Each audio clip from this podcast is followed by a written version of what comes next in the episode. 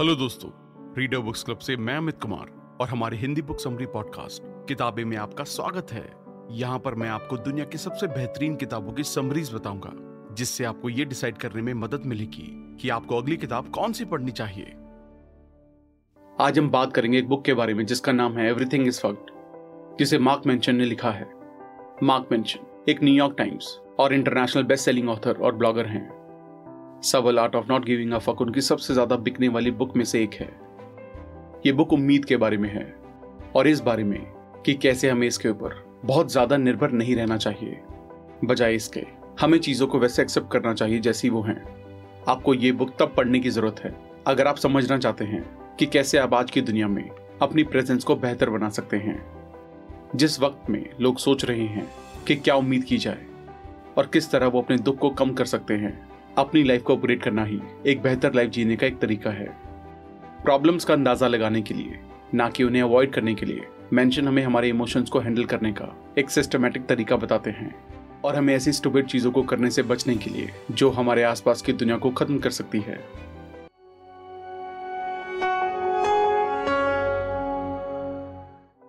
Y is everything fucked बड़े universe की तुलना में हमारे एक्शंस और हमारा भौतिक अस्तित्व इनसिग्निफिकेंट है। हमारा ब्रेन भी होप पैदा करके। इनसिग्निफिकेंस पर रिएक्ट करता है, जो कि हमारे माइंड का प्राइमरी गोल है। होप ही वो अकेली चीज़ है, जिसके लिए हम में से हर कोई इच्छा से मरता है। होप को हम खुद से भी बड़ा मानते हैं। बिना इसके हम मानते हैं कि हम कुछ नहीं है। दूसरे शब्दों में, सब कुछ बर्बाद होने के बिलीव का मतलब है कि कोई उम्मीद नहीं बची है। जब आप मानते हैं कि सब कुछ बर्बाद हो चुका है तो आप कुछ भी करने का मोटिवेशन भी खो देते हैं।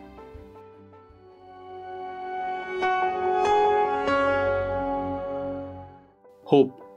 हम सभी कुछ चीज़ों की उम्मीद करते हैं। कुछ उम्मीद करते हैं सक्सेस की। कुछ उम्मीद करते हैं सेकंड चांस की। कुछ उम्मीद करते हैं कि उनकी टेबल पर खाना हो। कोई फ़र्क नहीं पड़ता है कि हमारी सिचुएशन क्या है। हम सभी एक बेहतर लाइफ की उम्मीद करते हैं। लेकिन इससे पहले कि हम उम्मीद का एक मज़बूत भाव बिल्ड कर पाए, हमें एक सॉलिड फाउंडेशन की ज़रूरत है। एवरीथिंग इस फक्ट में। हम आप सभी को होप की सभी चीज़ों की तरफ़ ले जाएँगे। कहाँ से ये आती है? कैसे हम इसे बना सकते हैं, कैसे इसे हम खोते हैं। और ये भी कि हमें सबसे पहले होप की ज़रूरत ही क्यों होती है। लोग निराशा का अनुभव क्यों करने लगते हैं? अक्सर नाउमीदी आती है ऐसा महसूस करने से कि हम अपनी लाइफ के और अल्टीमेटली हमारे खुद के नसीब के कंट्रोल में नहीं है। इस स्टेट में लोग खुद को दुनिया में एक विक्टिम की तरह महसूस करते हैं। तो आपको होप के लिए किस चीज़ की ज़रूरत है? विश्वास की। बिना विश्वास के कोई होप नहीं है। होप आपकी मानसिकता के लिए आधार है। आपको कुछ कारण की वजह से इसकी ज़रूरत है। कुछ ऐसा होना जिसकी तरफ़ आप देख सके, ये मानने के लिए कि आप कुछ बड़ा अचीव करने के लिए अपनी किस्मत के कंट्रोल में हैं, एक कम्युनिटी ढूँढने के लिए, जो इसे आपके साथ अचीव कर सके।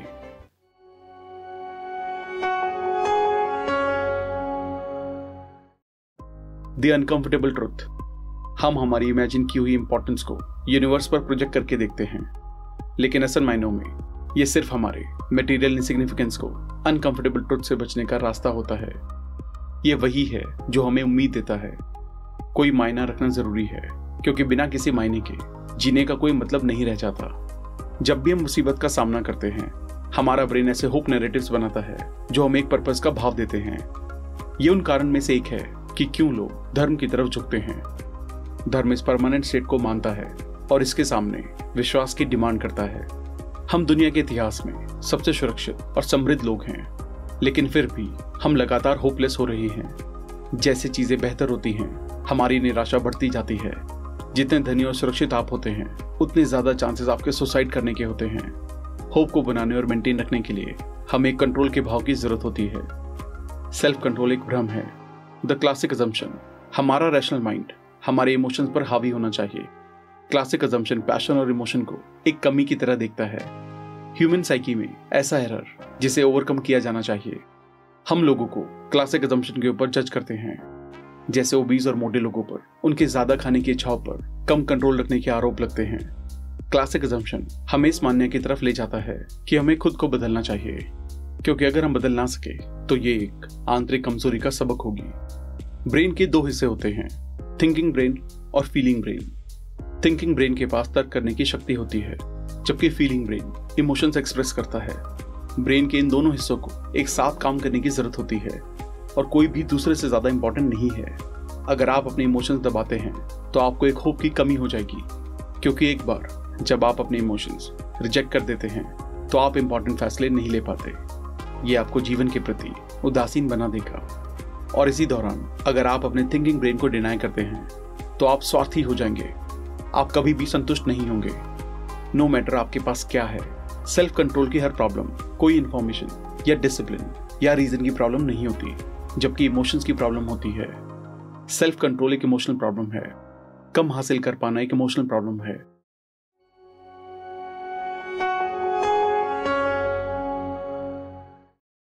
Newton law of emotions Newton का फ़र्स्ट लॉ हमें हमारी चीज़ों के होने पर, तुरंत होने वाले रिएक्शन को समझाता है। फॉर एग्ज़ाम्पल मुँह पर पंच खाना। जैसे ही हमें लगती है, हमारा रिस्पॉन्स शुरू हो जाता है।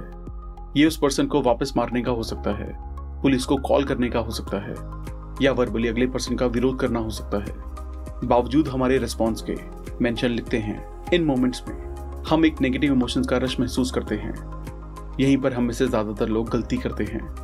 हम गलत जजमेंट बनाते हैं और आवेग में आकर एक्ट करते हैं। फ़ायदा हालाँकि तब होता है जब हम हमारे रिस्पॉन्सेज पर रिफ्लेक्ट करने में सक्षम हो जाते हैं, कहाँ कमी रह गई, इसे मानकर ही हम ग्रो करते हैं। सेकेंड लॉ ऑफ़ इमोशन हमारी चीज़ों पर रिस्पॉन्ड करने पर कम फोकस करता है। लेकिन किस तरह ये चीज़ें हमारी सेल्फ वर्थ के भाव को प्रभावित करती हैं, उस पर ज़्यादा फोकस करता है। जैसे लाइफ आगे बढ़ती है और हम ज़्यादा से ज़्यादा चीज़ें अनुभव करते हैं, हम खुद के बारे में, हमारे साथ जो हुआ, उसके आधार पर जजमेंट बनाने लगते हैं। जब हम नीचे गिरे होते हैं लाइफ हमें निचोड़ देती है और हमें लात मार देती है। कुछ समय बाद हम इस नतीजे पर पहुँच जाते हैं कि हम ये डिजर्व करते हैं। बिल्कुल इसका उल्टा भी इसी तरह काम करता है। मान लो, हमको लगातार तारीफ़ मिल रही है, चाहे हम इसे डिजर्व ना करते हों। हमारी सेल्फ वर्थ आसमान पर पहुँच जाती है और हम एक बदला हुआ सेल्फ वर्थ का भाव रखने लग जाते हैं। न्यूटन का सेकेंड लॉ ऑफ़ इमोशन जो हम खुद को बताते हैं उसकी इंपॉर्टेंस पर रोशनी डालता है।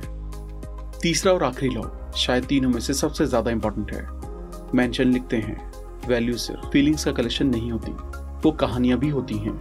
और एक बार जब हम ये अपने माइंड में कहानियाँ बना लेते हैं, हम उन्हें अपनी पूरी ताकत से जकड़े रहते हैं। वो हमारी पहचान बन जाती है। लेकिन इस तरह की सोच की एक डाउनसाइड भी है। जब हम ऐसी कहानी अडॉप्ट कर लेते हैं, हम उन पर इमोशनली रिएक्ट करते हैं। जैसे वो हमेशा के लिए हमारे भीतर ही है। अगर हमारी कहानी को किसी के द्वारा चैलेंज किया जाता है तो हम डिफेंसिव और इमोशनली रिएक्टिव हो जाते हैं। अनफॉर्चुनेटली जिस तरह से हम दुनिया को देखते हैं, हमेशा चीज़ें वैसी नहीं होती। हमारा बचपन, हमारे अनुभव, जो भी हमने देखे उनकी वजह से, हमारे खुद के बारे में, हमारे ये जजमेंट और कहानियाँ बनी हैं। तीसरा नियम एक सिंपल रिमाइंडर है कि वैल्यूज़ और कहानियाँ इंपॉर्टेंट हैं। हमें कुछ टाइम ये समझने में बिताना चाहिए कि वो कहानियाँ हमें बनाएँ, ना कि हमें तोड़ दें। वो हमें होप और मीनिंग देनी चाहिए, ना कि चिंता और शून्य का भाव देनी चाहिए।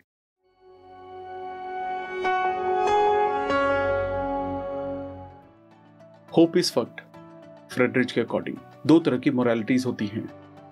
स्लेव और मास्टर जहाँ मास्टर मोरालिटी स्ट्रेंथ और डोमिनेंस को मानती है।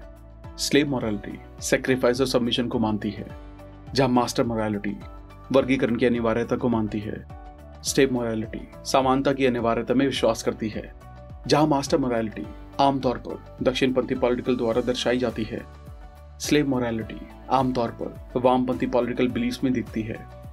फ्रेडरिच मानते हैं कि स्लेव और मास्टर मोरालिटीज में, दुनिया के इतिहास में सभी पॉलिटिकल बुराइयों की जड़ रही है। जैसे धर्म बढ़ता है, वो इन ग्रुप्स और आउट ग्रुप्स बना लेते हैं और कॉन्फ्लिक्ट में पड़ जाते हैं, जो इनके रिचुअल्स और वैल्यूज़ का विरोध करते हैं। ये कॉन्फ्लिक्ट ही है जो उम्मीद बनाए रखता है। होप का सोर्स जो हमारे जीवन को मीनिंग देता है, वही हमें डिवीज़न और नफरत भी देता है। जो उम्मीद हमारी लाइफ में सबसे ज़्यादा आनंद लाती है, यही वो होप है जो हमारी लाइफ में सबसे बड़े खतरे भी लाती है। उम्मीद जो लोगों को सबसे करीब लाती है, अक्सर वो उम्मीद होती है जो उन्हें अलग भी कर देती है। उम्मीद इसलिए डिस्ट्रक्टिव होती है, हमें उम्मीद करना छोड़ना और इसको एक्सेप्ट करना चाहिए। यही इस कभी ना खत्म होने वाले कॉन्फ्लिक्ट के चक्र को खत्म करने का एक लौता तरीका है।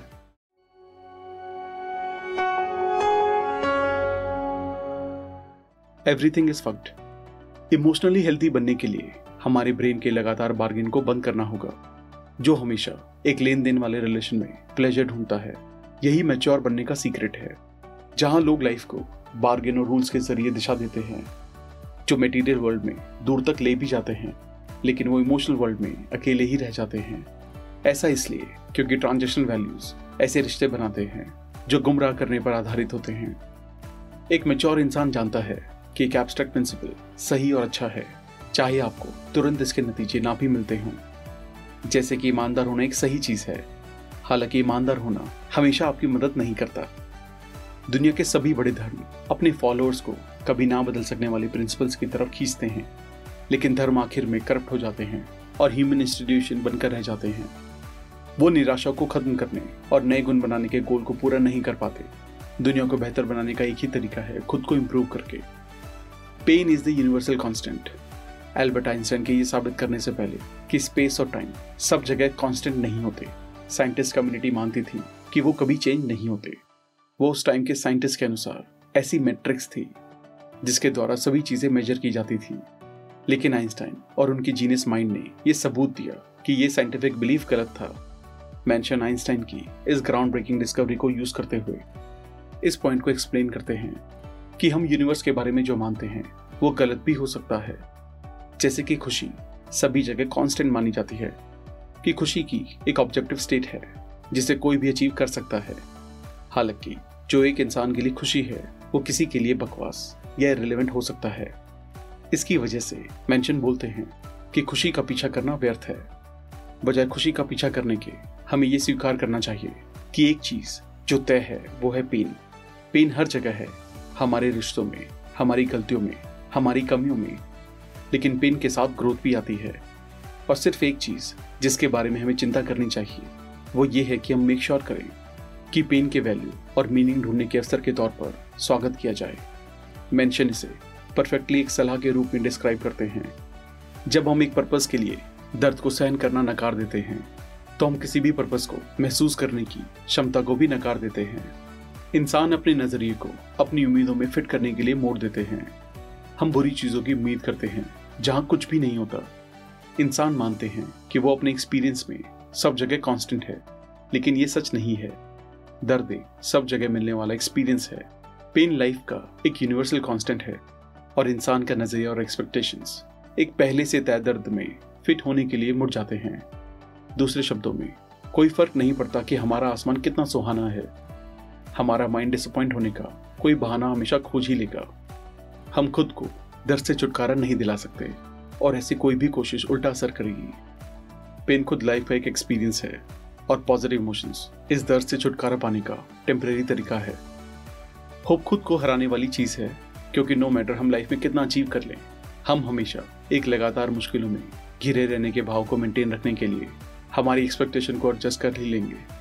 पेन सभी तरह की वैल्यूज़ का सोर्स है, यही लाइफ को मीनिंग देता है।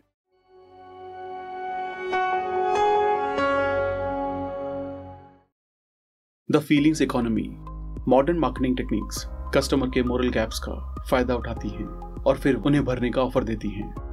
फीलिंग्स इकोनॉमी में वैल्यू क्रिएट करने के दो तरीके हैं। इनोवेशन अपग्रेड पेन इनोवेशन दर्द को एक सहन करने लायक पेन से रिप्लेस कर देता है। डाइवर्जन अवॉइड पेन डाइवर्जन लोगों को उनके दर्द को नम करने में मदद करता है।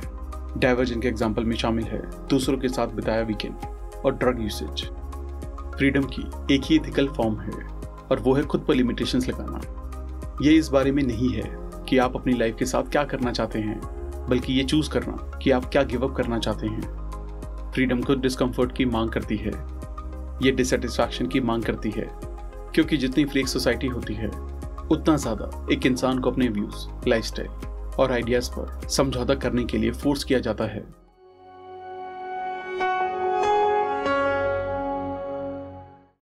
The final religion artificial intelligence आखिरी धर्म है। ये वो धर्म है जो अच्छे और बुरे से आगे है। और जो हम सबको यूनाइट करेगा और बाँध कर रखेगा। हमें लंबे समय के लिए सिर्फ़ इसके साथ बने रहने की ज़रूरत है, जब तक टेक्नोलॉजी अपना होल्ड ना ले दे। और ऐसा करने का तरीका ये है कि हमारी टेक्नोलॉजी का शोषण करने के बजाय इसे हमारे दोषपूर्ण साइकोलॉजी के लिए अनुकूल किया जाए। हमें लोगों का शोषण भी रोकने की ज़रूरत है। सेम टाइम पर हमें ऐसे टूल क्रिएट करने की ज़रूरत है, जो हमारे थिंकिंग ब्रेन को, हमारी फीलिंग ब्रेन के साथ बेहतर कम्युनिकेट करने में मदद करें। तो हमें क्या एक्शन लेने चाहिए? हमारी लाइफ की सबसे इंपॉर्टेंट चीज़ों का लेन देन नहीं किया जा सकता। दूसरे शब्दों में, आप उन चीज़ों को पैसों से नहीं खरीद सकते। आप खुशी नहीं खरीद सकते। चाहे आप एक बहुत बड़ा घर या एक नई कार खरीद लें, आपको जिस पर फोकस करना है, वो है इमोशनल हैप्पीनेस अच्छी रिलेशनशिप मीनिंगफुल काम और हेल्दी हैबिट्स आप किस तरफ़ एवॉल्व कर रहे हैं? इंसान एक ट्रांजिशन है। अपने बीते अनुभव और एक्शंस को छोड़ दें तो लाइफ में आपका लक्ष्य होना चाहिए, बेहतर बनने की तरफ़। लाइफ के किन एरियाज़ में आपको इंप्रूव करना चाहिए?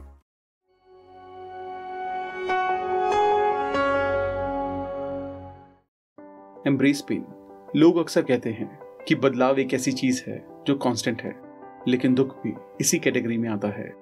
दुख को नजरअंदाज करना आपको ग्रो नहीं होने देगा। इसके अलावा ये आपको डेलिकेट बनाएगा और लाइफ जो भी आपके ऊपर थ्रो करती है, उसे निपटाने में इनकेपेबल बनाएगा।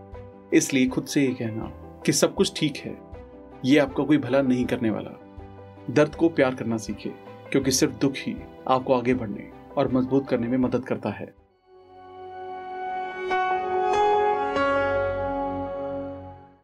Understand what real freedom is pleasure हमेशा नहीं रहता। अगर हमारे आसपास खिलौने या गैजेट्स पड़े रहें तो भी हम जल्दी से बोर हो जाते हैं। सच्ची आज़ादी खुद पर लिमिटेशन लगाने से आती है। ये सब कुछ पा लेने के बारे में नहीं है। ये इस बारे में है कि लाइफ में वो क्या चीज़ें हैं जिन्हें आप गिव अप करने को तैयार हैं। ये आपको समझ से उल्टी लग सकती हैं, लेकिन यही वो है जिससे आपको अपना लक्ष्य बनाना चाहिए। फॉर एग्ज़ाम्पल अपने ज़्यादातर सामान से छुटकारा पा लेना आपको लाइटली ट्रैवल करने की आज़ादी देता है। ज़्यादातर ऑनलाइन टूल्स को छोड़ने की इच्छा आपको फोकस करने और ज़्यादा डीप वर्क करने में मदद करेगी। Improve yourself to improve the world